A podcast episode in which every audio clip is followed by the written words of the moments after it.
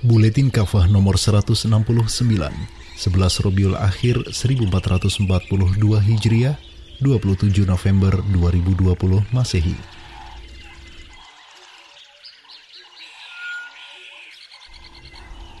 Islam tegas melarang miras. Rancangan Undang-Undang Larangan Minuman Beralkohol atau RUU Larangan Minol kembali marak diperbincangkan terutama setelah Badan Legislasi atau Balik DPR RI memulai lagi proses pembahasan RUU tersebut dengan mendengar penjelasan dari pengusul pada tanggal 10 November 2020 lalu. Poin penting dari draft RUU larangan minol adalah larangan bagi siapa pun untuk memproduksi, memasukkan, menyimpan, mengedarkan dan atau menjual serta mengkonsumsi minuman beralkohol atau minuman keras. Namun, Ketentuan ini tidak berlaku untuk kepentingan terbatas, di antaranya untuk kepentingan adat, ritual keagamaan, wisatawan, farmasi, dan tempat-tempat yang diizinkan oleh peraturan perundang-undangan. Para pelanggar larangan-larangan di atas akan dipidana penjara minimal 2 tahun, paling lama 10 tahun. Masyarakat yang mengkonsumsi minol akan dipidana penjara minimal 3 bulan, paling lama 2 tahun dalam draft RUU Larangan Minol disebutkan tujuan dari RUU tersebut adalah melindungi masyarakat dari dampak negatif yang ditimbulkan oleh minuman beralkohol, menumbuhkan kesadaran masyarakat mengenai bahaya minuman beralkohol, serta menciptakan ketertiban dan ketentraman di masyarakat dari gangguan yang ditimbulkan oleh peminum minuman beralkohol. Rancangan undang-undang ini jelas tidak melarang secara total minuman beralkohol atau minuman keras. Namun demikian, pemerintah dan beberapa fraksi di DPR seperti Golkar dan PDIP tetap tidak setuju dengan rancangan undang-undang larangan minol ini. Mereka menginginkan minuman beralkohol tidak dilarang, cukup diatur saja. Inilah yang menyebabkan pembahasan dan pengesahan RUU ini mandek bertahun-tahun. RUU Larangan Minol pertama kali diusulkan pada tahun 2015, baru masuk kembali dalam daftar prolegnas prioritas tahun 2020 sebagai usul inisiatif dari 21 anggota DPR. Kompas.com, 17 November 2020. Di sisi lain, dalam Undang-Undang Omnibus Law Cipta Kerja, pemerintah mengubah daftar negatif investasi atau DNI dengan membuka 14 bidang usaha untuk investasi di antara bidang usaha yang dibuka ialah miras atau minol. Hal ini semakin memperjelas sikap dan posisi pemerintah saat ini yang mendukung bisnis minuman keras atau minuman beralkohol. Dengan demikian, pemerintah lebih mengacu pada kepentingan bisnis para kapitalis daripada kepentingan penjagaan moralitas rakyatnya. Inilah cermin dari penguasa sekuler kapitalistik dalam demokrasi, selalu lebih berpihak pada kepentingan para kapitalis daripada kepentingan rakyat kebanyakan. Kembalikan pada standar syariah. Manusia biasanya menilai sesuatu dari dampaknya atau mendatangkan manfaat atau madorot atau doror. Jika sesuatu dinilai bermanfaat, ia akan disebut baik atau khair, Sebaliknya, jika sesuatu dinilai mendatangkan maudarat, ia akan disebut buruk atau syar. Dalam konteks inilah keberadaan standar untuk menilai sesuatu sangat penting. Standar inilah yang akan digunakan untuk menilai apakah sesuatu itu baik atau buruk. Dalam sekularisme, standar baik atau buruk adalah hawa nafsu manusia. Tentu penggunaan standar hawa nafsu manusia untuk menilai baik buruk sesuatu sangatlah berbahaya. Pasalnya, kadangkala manusia membenci sesuatu yang sejatinya baik. Sebaliknya, acap kali manusia menyukai sesuatu yang sejatinya malah buruk. Allah Subhanahu wa taala berfirman, "Wa asa an takrahu syai'aw wa khairul lakum, wa asa an tuhibbu syai'aw wa huwa lakum. Wallahu ya'lamu wa antum la ta'lamun." Boleh jadi kalian membenci sesuatu, padahal ia amat baik bagi kalian. Boleh jadi pula kalian menyukai sesuatu, padahal ia amat buruk bagi kalian. Allah mengetahui, sedangkan kalian tidak mengetahui. Terjemah Quran Surah Al-Baqarah ayat 216. Kaum sekuler memandang baik upaya memproduksi, mengedarkan, menjual, dan mengkonsumsi minuman keras atau minuman beralkohol. Alasan mereka, Hal demikian bisa mendatangkan manfaat berupa pendapatan negara, menggerakkan sektor pariwisata, membuka lapangan kerja dan mendapatkan cukai. Mereka mengabaikan sama sekali dampak buruk minuman keras atau minuman beralkohol, seperti rusaknya moralitas, meningkatnya kriminalitas, dan hancurnya kehidupan sosial. Semua itu bisa terjadi akibat pengaruh mengkonsumsi minuman keras atau minuman beralkohol, Sikap kaum sekuler ini tentu sangat berbahaya karena akan menimbulkan kerusakan pada kehidupan manusia. Yang lebih berbahaya lagi adalah bila standar sekularisme ini dilegalkan melalui mekanisme atau sistem demokrasi. Misalnya, DPR mengesahkan undang-undang yang menegaskan bahwa memproduksi, mengedarkan, menjual, dan mengkonsumsi miras atau minol tidak dilarang, hanya sebatas diatur dan diawasi. Hal ini akan menimbulkan kerusakan yang bersifat sistemik di tengah-tengah masyarakat. Alhasil, penilaian baik atau khair dan buruk atau syar jelas tidak bisa diserahkan pada hawa nafsu manusia.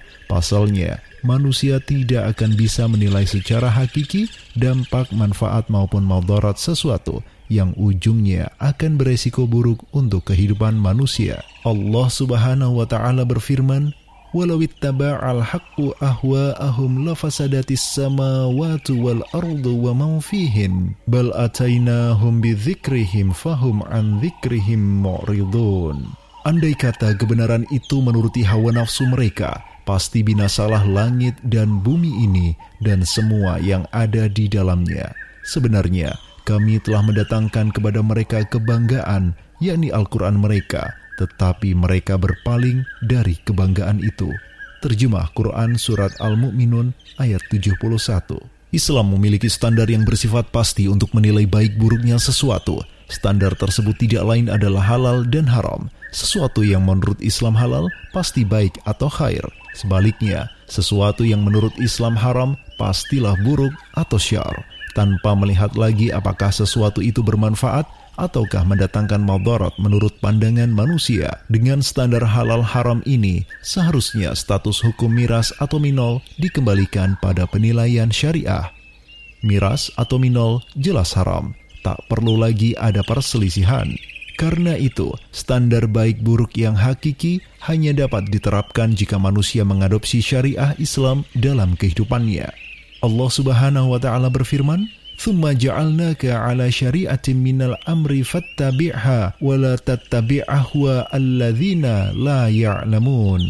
Kemudian, kami jadikan kamu berada di atas suatu syariat atau peraturan dari urusan agama itu, maka ikutilah syariat itu dan janganlah kamu mengikuti hawa nafsu orang-orang yang tidak mengetahui. Terjemah Quran Surat Al-Jasiyah ayat 18. Dengan kata lain, sesuatu dinilai baik atau buruk dilihat dari aspek ridho tidaknya Allah Subhanahu wa taala terhadap sesuatu tersebut.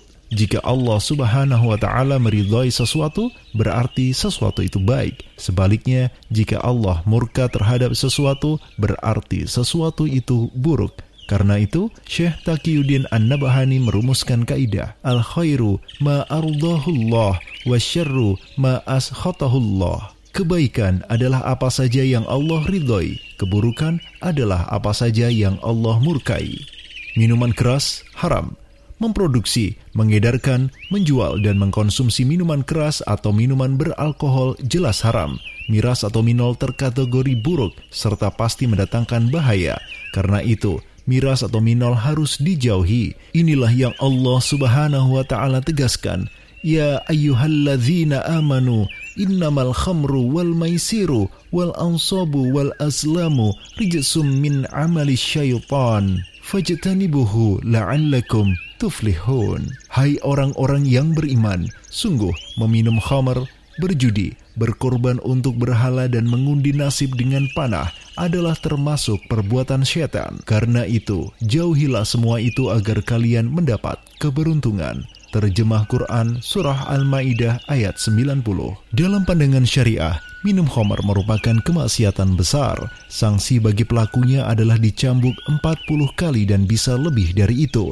Islam juga melarang total semua hal yang terkait dengan khamar, mulai dari pabrik produsen minuman beralkohol, distributor, toko yang menjual, hingga konsumen atau peminumnya. Rasulullah Shallallahu alaihi wasallam bersabda, "La'anallahul khamru wa syaribiha wa saqiyaha wa ba'i'aha wa mutaba'aha wa asiraha wa mu'tasiraha wa hamilaha wal mahmulata ilaiha." Allah melaknat khamr, peminumnya, penuangnya, penjualnya, pembelinya, pemerasnya, orang yang mengambil hasil keuntungan dari perasannya, pengantarnya, dan orang yang meminta diantarkan. Hadis riwayat Ahmad, Abu Daud, dan Ibnu Majah. Khatimah dalam sistem Islam, pemerintah dan seluruh rakyat wajib mengacu pada syariah dalam menetapkan baik buruk serta dalam menentukan boleh tidaknya sesuatu beredar di tengah masyarakat. Bila sesuatu telah dinyatakan haram menurut syariah Islam, pasti ia akan menimbulkan bahaya atau doror di tengah-tengah masyarakat miras atau minol tentu termasuk di dalamnya. Karena itu, miras atau minol harus dilarang secara total. Menolak larangan miras atau minol secara total dengan alasan apa pun, termasuk alasan bisnis atau investasi, adalah tercela dan pasti mendatangkan azab Allah Subhanahu wa taala. Wallahu a'lam bissawab. Hikmah Rasulullah Shallallahu alaihi wasallam bersabda, Innal halala bayinun wa innal harama bayinun wa bainahuma mushtabihatun la ya'lamuhunna kathirun minan nas. Faman ittaqa syubahati istabara'a lidinihi wa irdihi wa man waqa'a fi syubahati waqa'a fil harami. Sungguh, yang halal telah jelas dan yang haram pun telah jelas. Di antara keduanya ada perkara syubhat atau samar yang tidak diketahui oleh kebanyakan manusia. Siapa saja yang takut terhadap perkara syubhat, dia telah membersihkan agama dan kehormatannya. Siapa saja yang terjatuh pada perkara syubhat, berarti ia telah terjatuh pada keharuman. Hadis riwayat Muslim.